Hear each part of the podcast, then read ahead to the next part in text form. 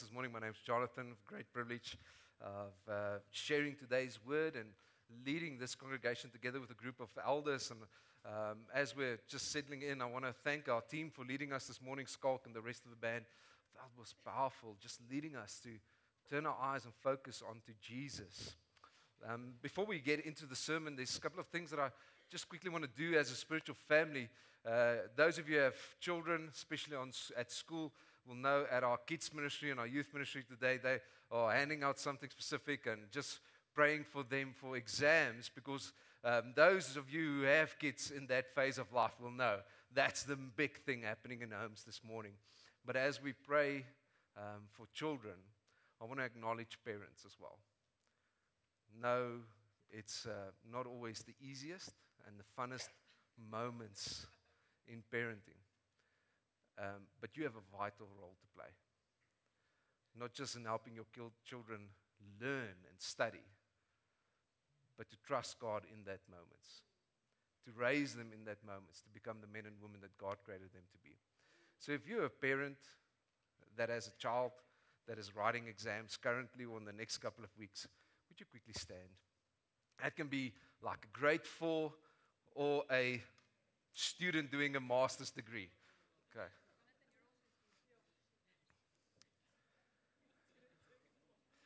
And if you're sitting close to someone, let's just stretch out our hands. We want to bless them as parents, as families, and Father, by the authority that you've given us in our Lord Jesus Christ's name, we just come and bring families and children and parents in front of you. And Lord, we thank you for the wonderful ability to be able to study, the ability to grow, ability to invest in children, ability to help them become the men and women that you wanted them, created them to be. But Lord, I pray that you would grace parents to do this with the wisdom and understanding, the grace that is from you.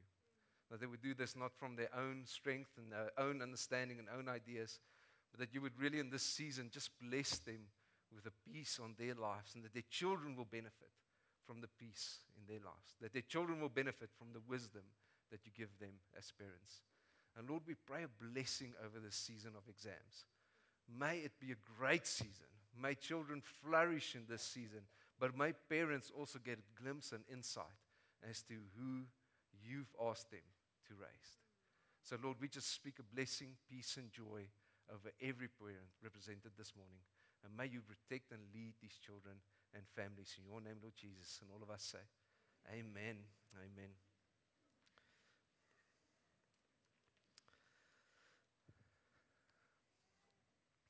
So, as you know, or as you might know, uh, we're busy with a sermon series called Values.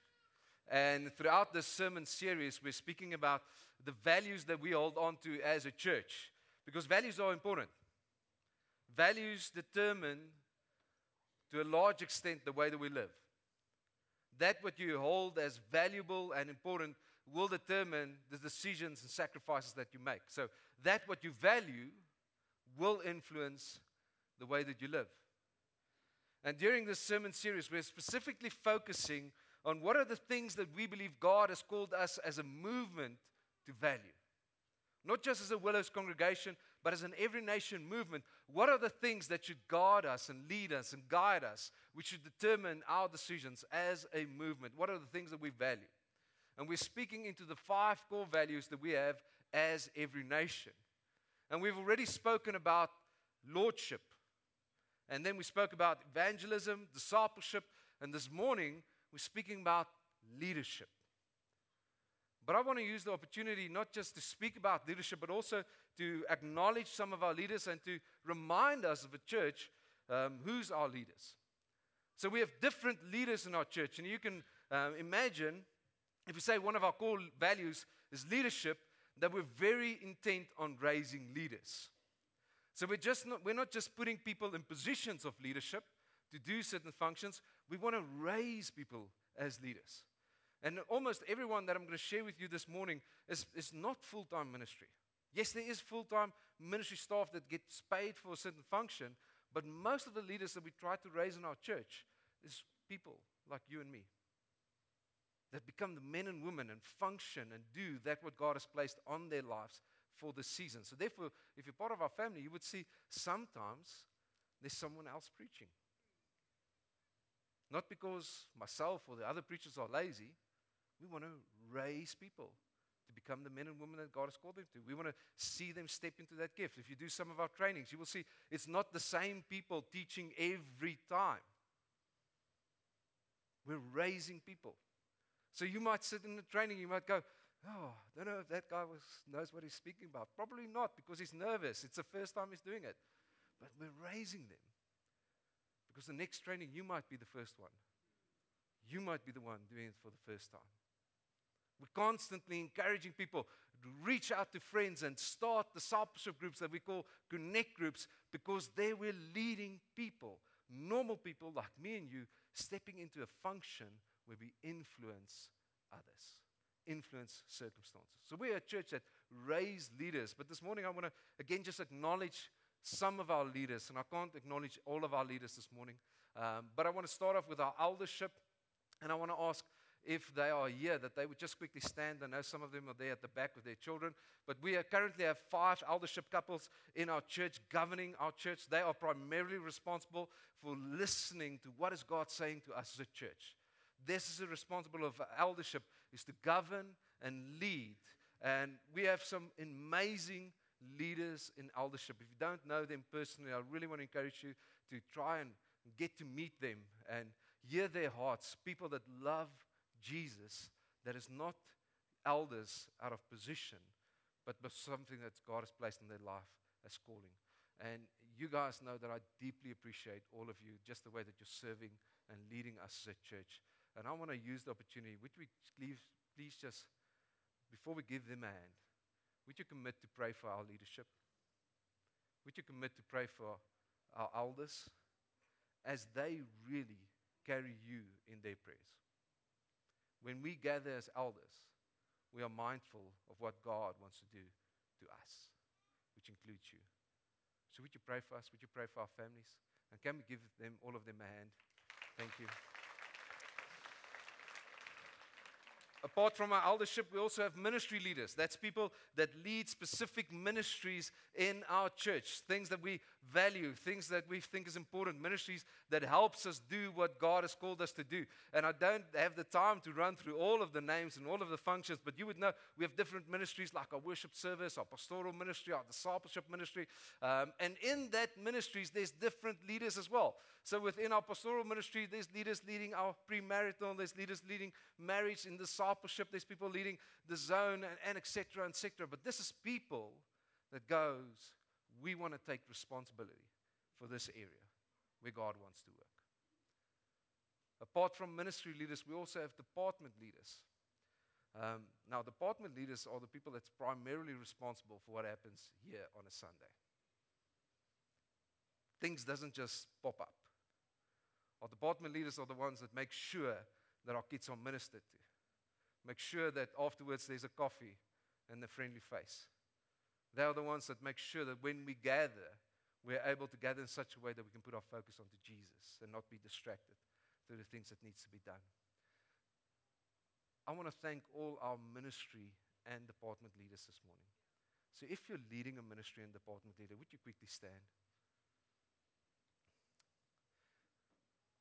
And can we give all of them a hand?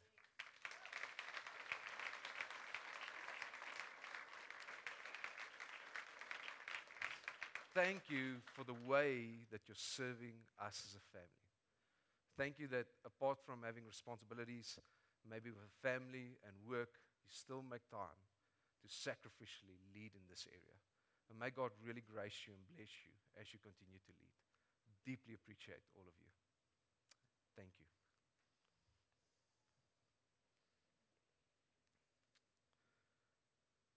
Now, when you think about leadership, what comes to mind? We can say as a church we value leadership and we raise leaders, and leaders, this is our different leaders. But when you think about leadership, what comes to mind? Because leadership is a loaded word, it's a loaded concept.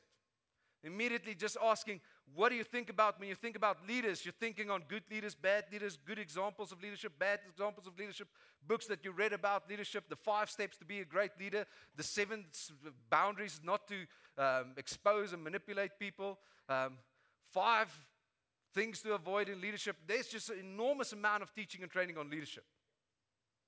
So, what comes to mind when you think about leadership? Because it's one thing to say we value leadership, we need to be clear what about leadership do we value?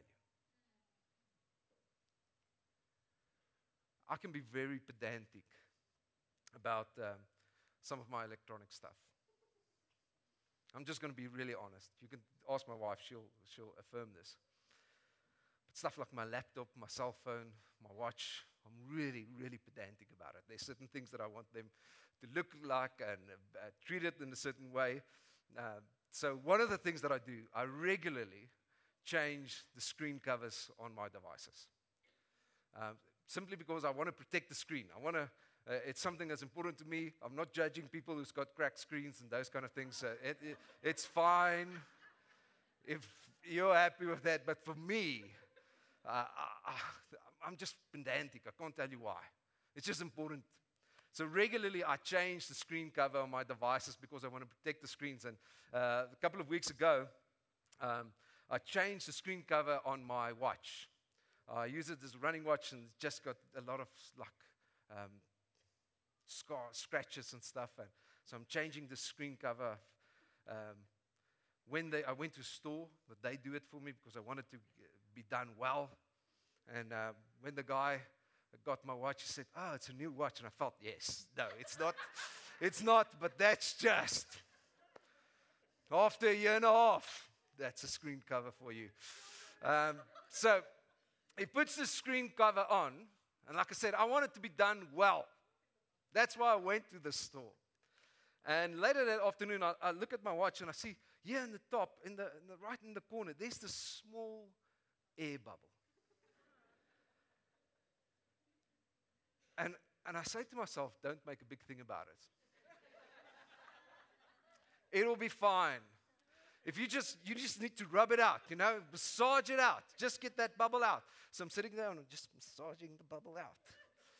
Um, which will be fine. Next morning I look and this thing has grown. Now I'm starting to get agitated. Now I'm starting to make plans. How can I get this bubble out? And I'm just doing things. And, and long story short, this thing just keeps on growing growing and growing and spreading across the screen. And eventually, this air bubble becomes so large that it starts to lift the screen off my watch. And I had to take it off. I was super frustrated. But thinking about that reminded me that's leadership, not the frustration part. This bubble is a metaphor for me for leadership. Because leadership can mean a lot of things, but ultimately, leadership is about influence. This bubble just spread and spread and spread, so much so that it brought change to my watch. Leadership can be a lot of things, but ultimately, it's about influence. Influencing people, circumstances, and outcomes. So, are you an influencer? I want to suggest this morning that as followers of Jesus, all of us are called to be influencers. Not social media influencers, influencers of relationships, circumstances, people, and outcomes. I want to suggest this morning that as a follower of Jesus, all of us are called to be leaders in society. That's what we value. And this, today we're going to try and explain what does it mean to be an influencer or leader in the kingdom of God. We're going to do it. We're going to read from Mark, Mark 10. If you have your Bible with you, please go and turn to Mark 10, verse 35 to 30, 45.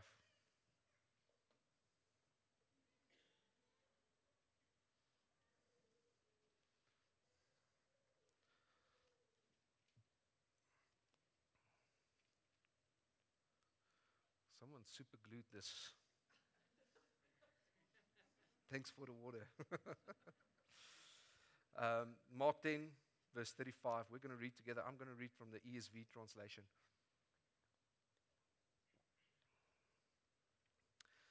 And James and John, the sons of Zebedee, came up to him and said to him, Teacher, we want you to do for us whatever we ask you to. And he said to them, What do you want me to do for you? And they said to Jesus, Grant us to sit, one on your right hand and one on your left, in your glory. And Jesus said to them, You don't know what you're asking. Are you able to drink the cup that I drink and to be baptized with the baptism with which I am baptized?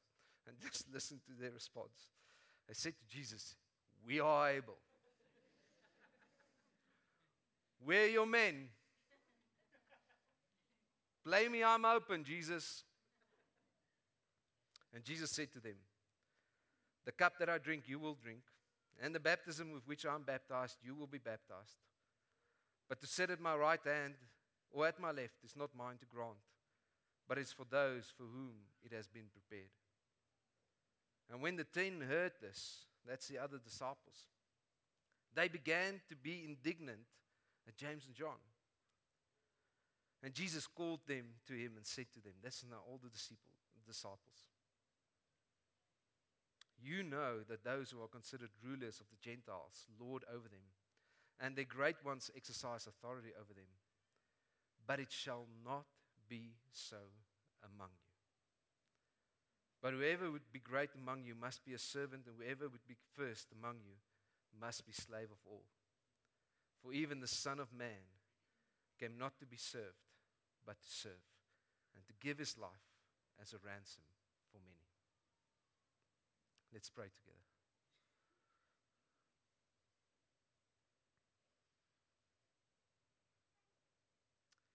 God, as we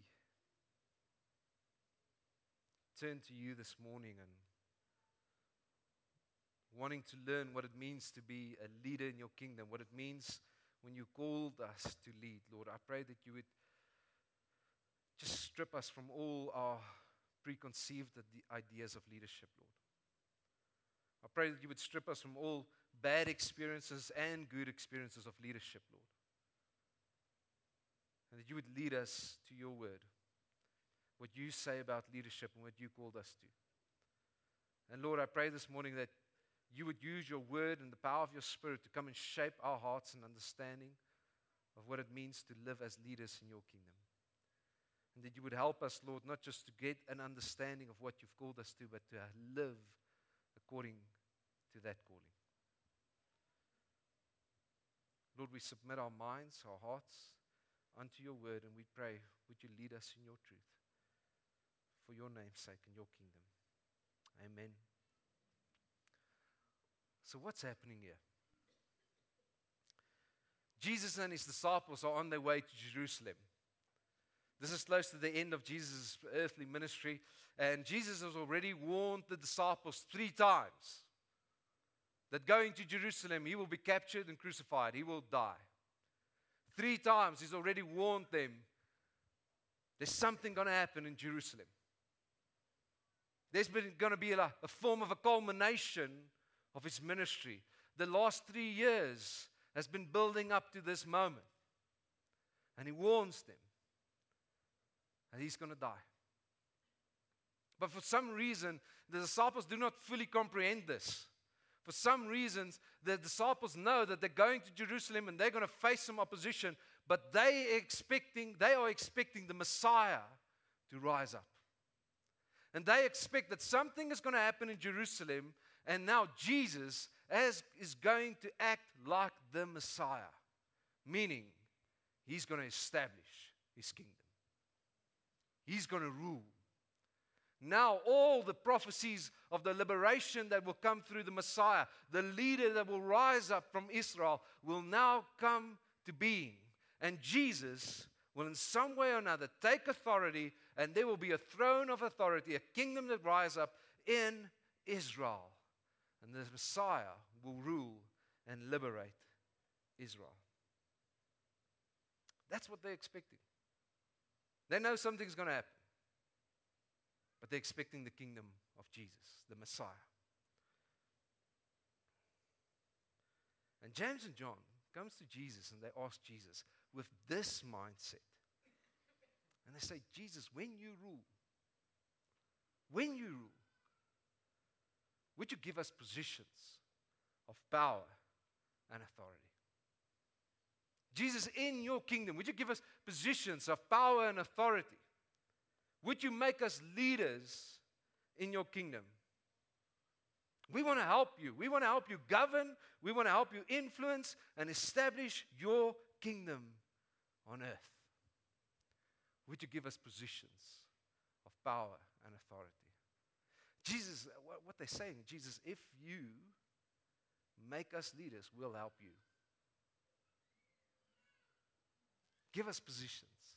And then Jesus responds to them. Now, notice, Jesus does not rebuke them for wanting to be leaders. Not, Jesus is not saying this is a bad aspiration to be a leader. But Jesus says, You don't know what you're asking.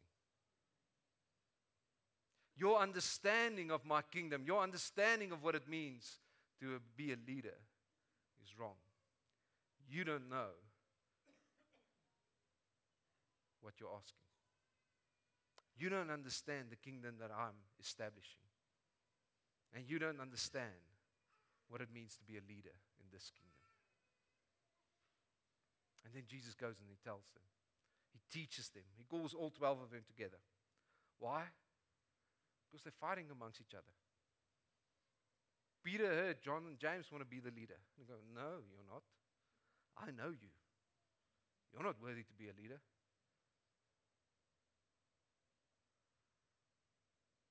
And they start to fight amongst each other. They become indignant towards each other because all of them want to be leaders.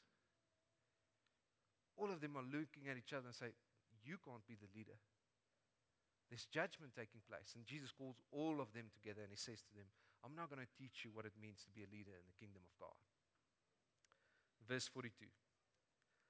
You know that those who are considered rulers of the Gentiles lord it over them, and their great ones exercise authority over them, but it shall not be so among you. See, there's an earthly way of leading, but you should not do it that way.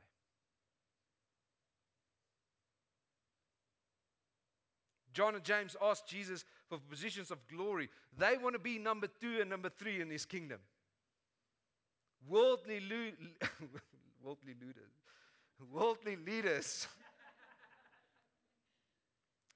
rule and lord from position. Worldly leaders strive and aspire to position. There's nothing wrong with wanting to be a leader. I want to be really clear. What's the motive behind it?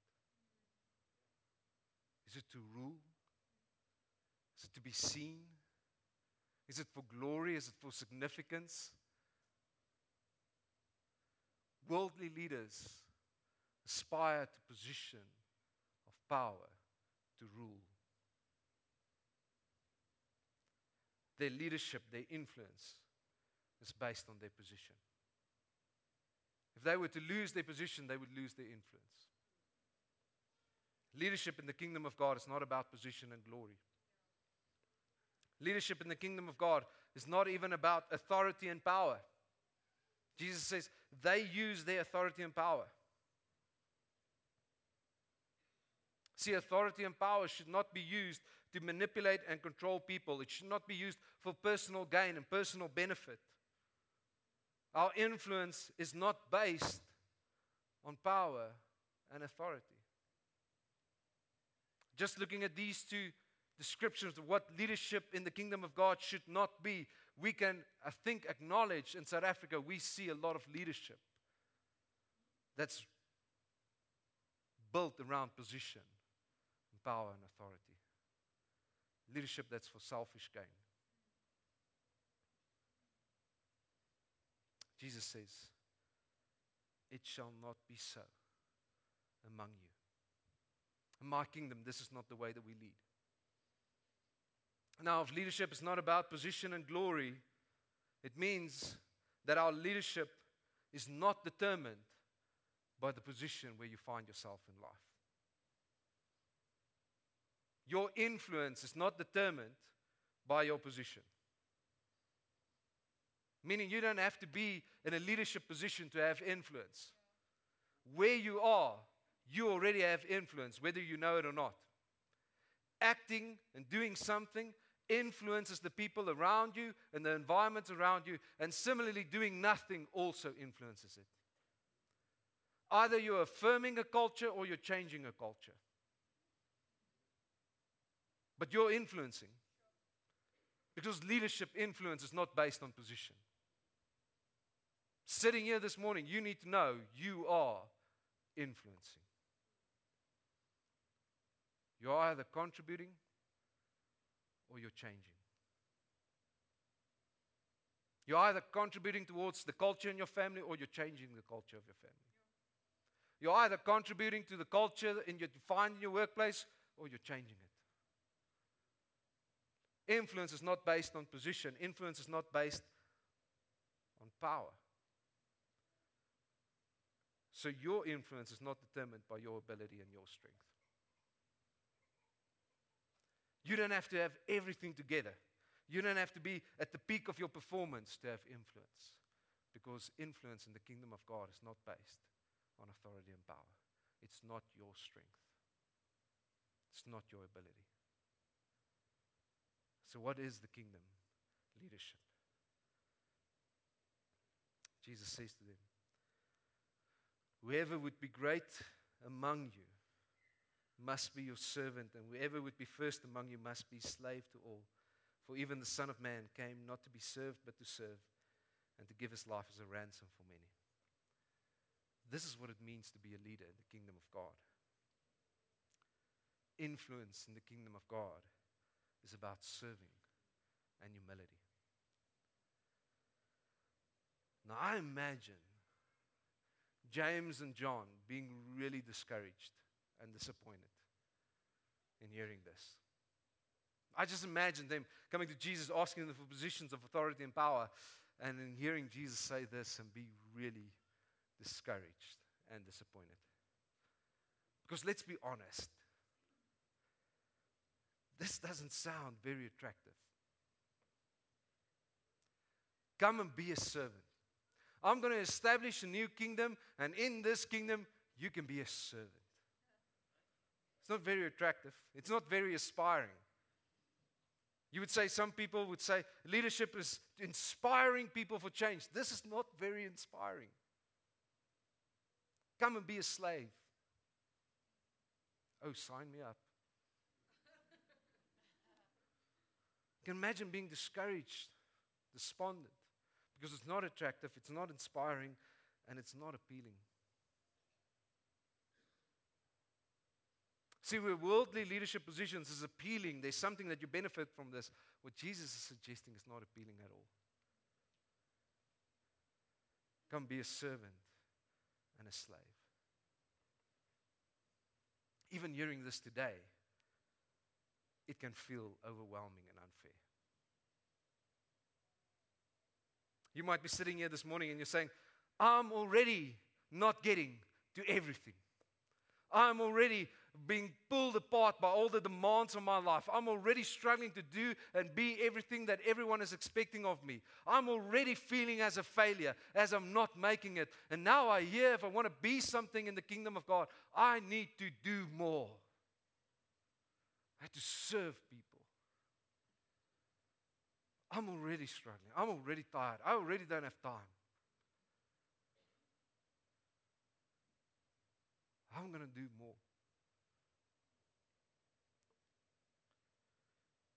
It feels unfair.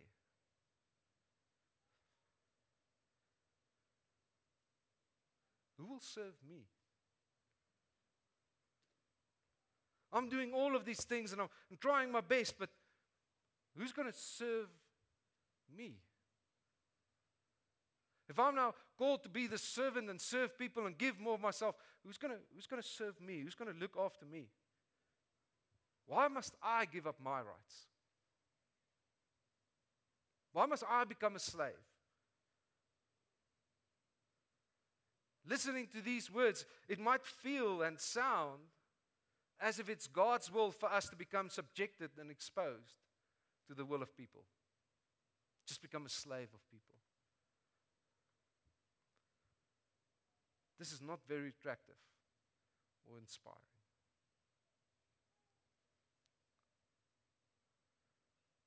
But Jesus uses two very specific words when he speaks about servants and slaves. Two words that he uses diakonos and doulos. Diakonos means anyone who performs a specific service for the benefit of someone else. It emphasizes what a servant do. It's to be like a waiter, you serve people anyone who performs a service for the benefit of someone else. And Jesus says, You are called to be a servant. You're called to do certain things in the kingdom, but you're also called to be a doulos. Now, this word doulos can also be translated not just as slave, but as bond servant. Bond servant is a powerful word. It's a word that's used to describe someone that willingly gives up their rights to become a slave for someone else. Bond servants is acknowledged as people that goes, I am not the owner of my own life. I give my life and I dedicate my life to the service of someone else. Doulos emphasizes who you belong to.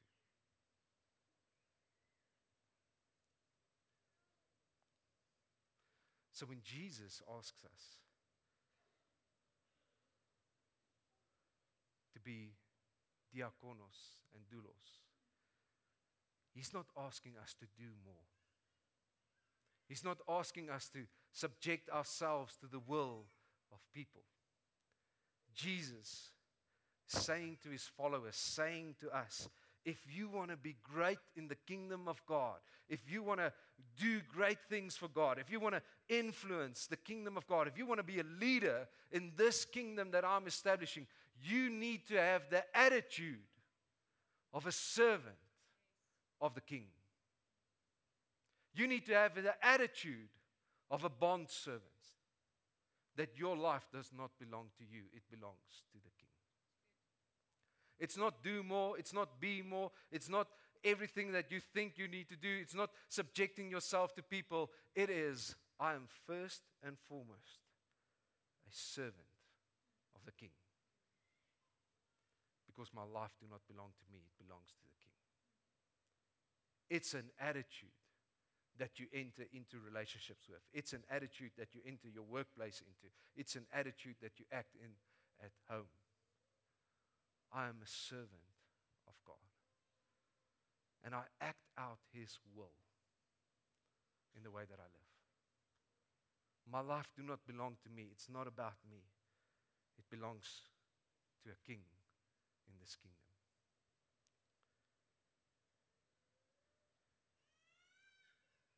If you, if you want to influence the world, you need to become a servant of Jesus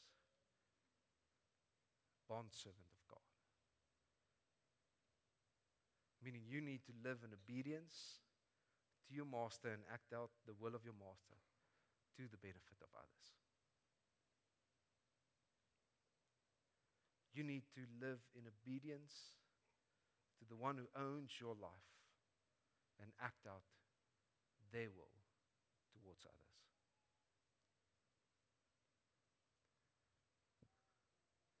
Because this is what Jesus did.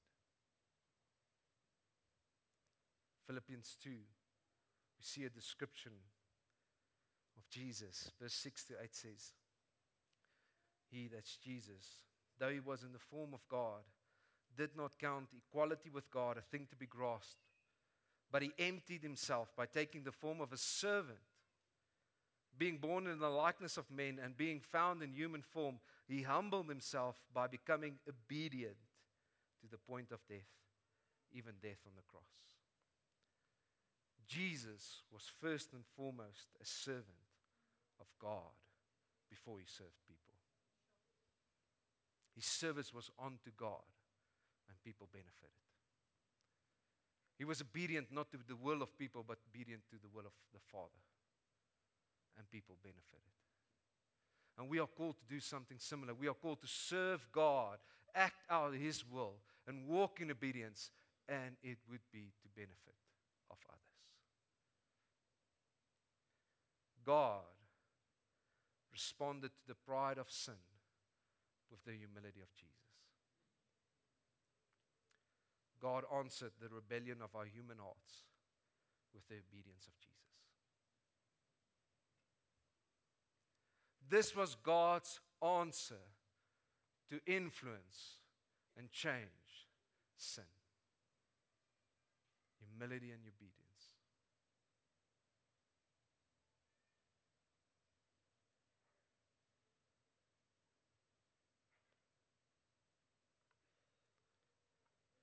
And if we look towards Jesus,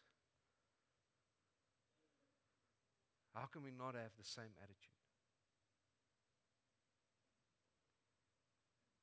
If God used obedience and humility to change the world, to change eternity, to change lives radically, how can we not embrace the same principle, the same attitude? See, Jesus became a servant of God. He acted on God's will and he lived obedient towards God to our benefit. He became the ultimate influencer. Through his serving and obedience, he changed everything. He changed the world. Think about this. No, no one else in the history of mankind has had a bigger influence on the world. No historical figure has had such a lasting impact and change on the world. Jesus, his life and what he did, changed the world. But it didn't just change the physical world and what we do today, he changed eternity. He influenced that, what ends with this world.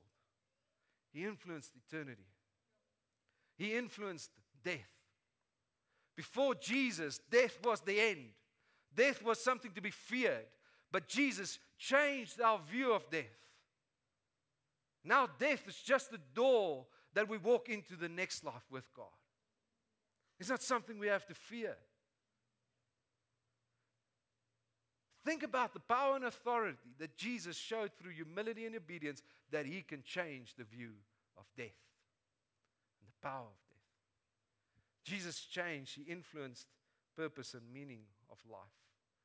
And Jesus changed people people's lives. And He's still changing people's lives. He's still changing the world. He's still changing circumstances and outcomes. And as we serve and obey Him, He uses our lives to influence the world. We need to recognize this morning we don't influence the world left on our own, we'll deviate towards positions of power. Left on our own, we'll do things to be recognized and seen. Left on our own, we'll use our position in unfortunate ways to gain for personal gain. We might try and control people, control environments. Left on our own, we will lead like the world leads. So, how do you become an influencer in the kingdom of God? You position yourself in such a way that He influences through you. You position yourself in a place of humility and obedience so that God can minister through you. That's what it means to be a leader in the kingdom of God. So you walk in a situation representing God, representing His will, and you say, God, what do you want me to do here? How do you want me to respond? How do you want me to act? And as you do that, God will bring change. Sitting here this morning, do you know that God wants to use you? Do you know that Jesus paid the ultimate price so that you can experience not just a freedom and relationship with Him, but that you can be a servant in His kingdom? Sitting here this morning, you are representing people and places and environments that God has called you to. And God wants to manifest His kingdom in those areas, and those relationships, and He wants to use you.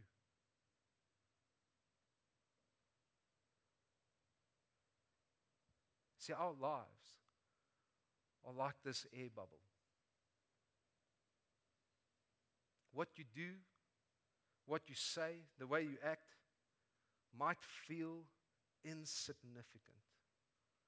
But if we create room for God, if we create space for God, if we serve Him and we obey Him, He is the air in that bubble. And if we just are willing to create that space and serve Him and, and obey Him, He will move and He will spread and He will influence people, circumstances, and societies around us. Because God wants to bring change. And God wants to use our life to influence and establish His kingdom.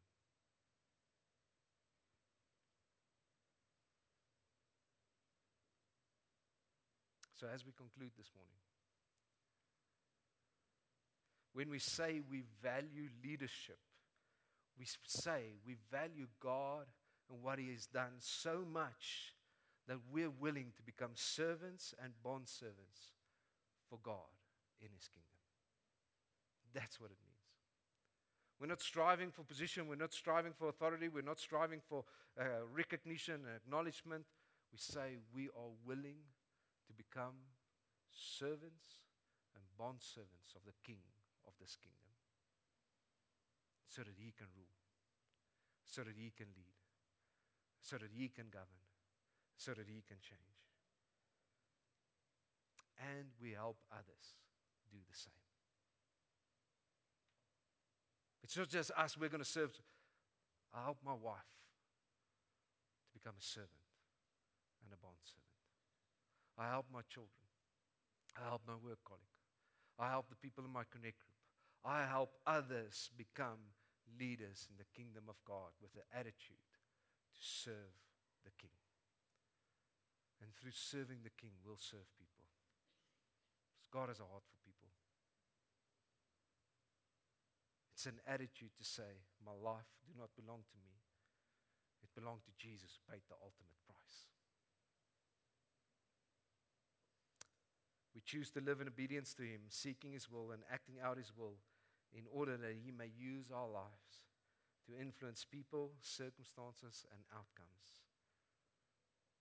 It's an attitude where we say, May your kingdom come and your will be done.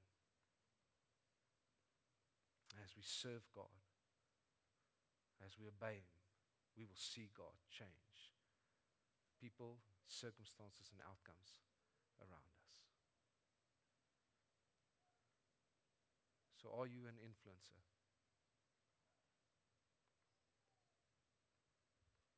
Are you positioning yourself in such a way that God is influencing through you?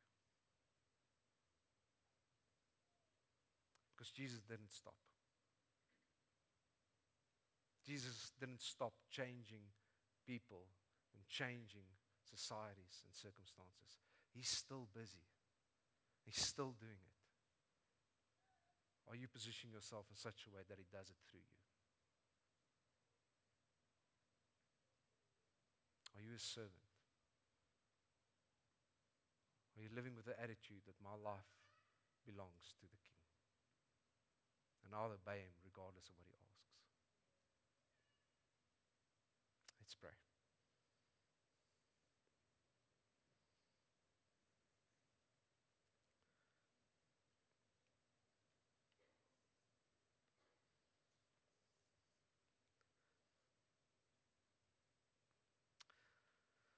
Before I end off for us this morning, I want us to just briefly reflect. I'm going to give you a moment. If leadership is not bound to position and ability, it means that any one of us, when we are willing to follow, obey, and trust God, can be leaders. So, where has God placed you?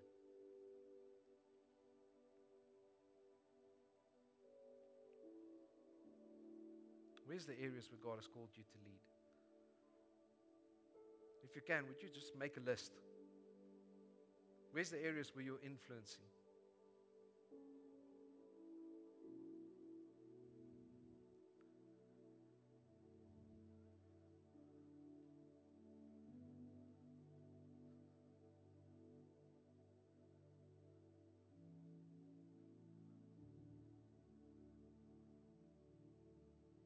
As you're thinking through these areas, that you want to ask the question Am I seeing change in those areas?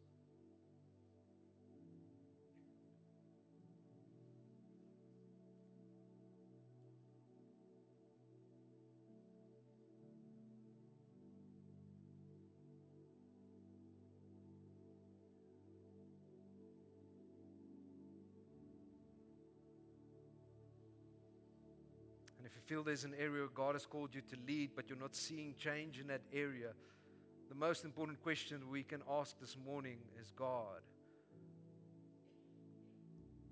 how should I serve you? How should I serve you in this area? What are you calling me to? What, what area am I, am I not obedient in? What am I not doing what you're asking me? Because if we position ourselves as servants, as bond servants of God, He will influence through us. So, can we take a moment and ask God, what are you calling me to do in this area? How do you want me to serve? What way should I be obedient?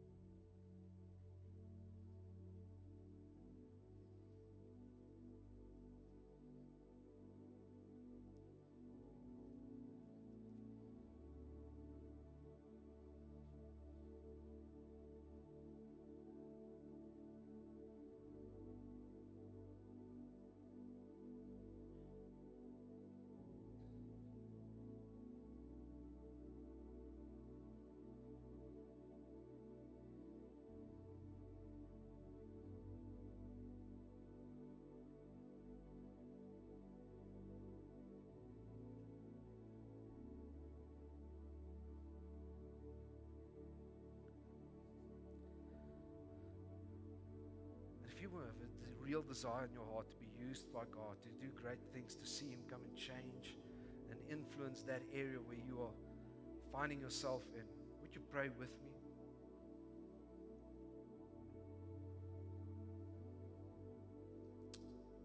God, thank you that you've already done everything that is needed. Thank you that I may experience your grace and mercy and love.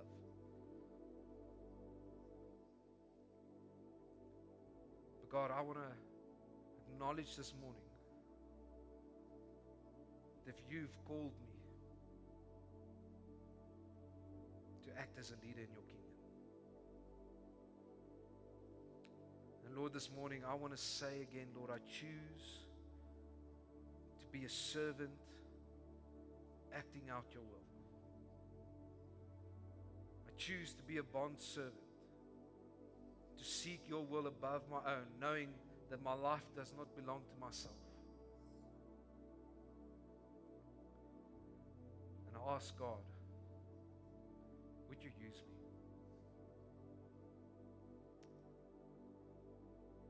May your kingdom come and your will be done through my life.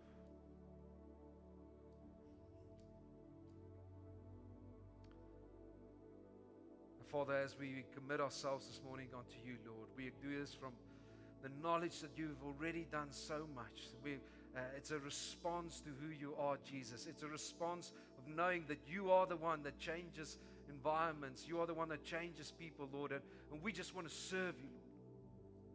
We want to give our lives to you because of who you are and what you've done. And Lord, as we do this, Lord, I pray that you would, by your Spirit, give us strength. Would you give us wisdom?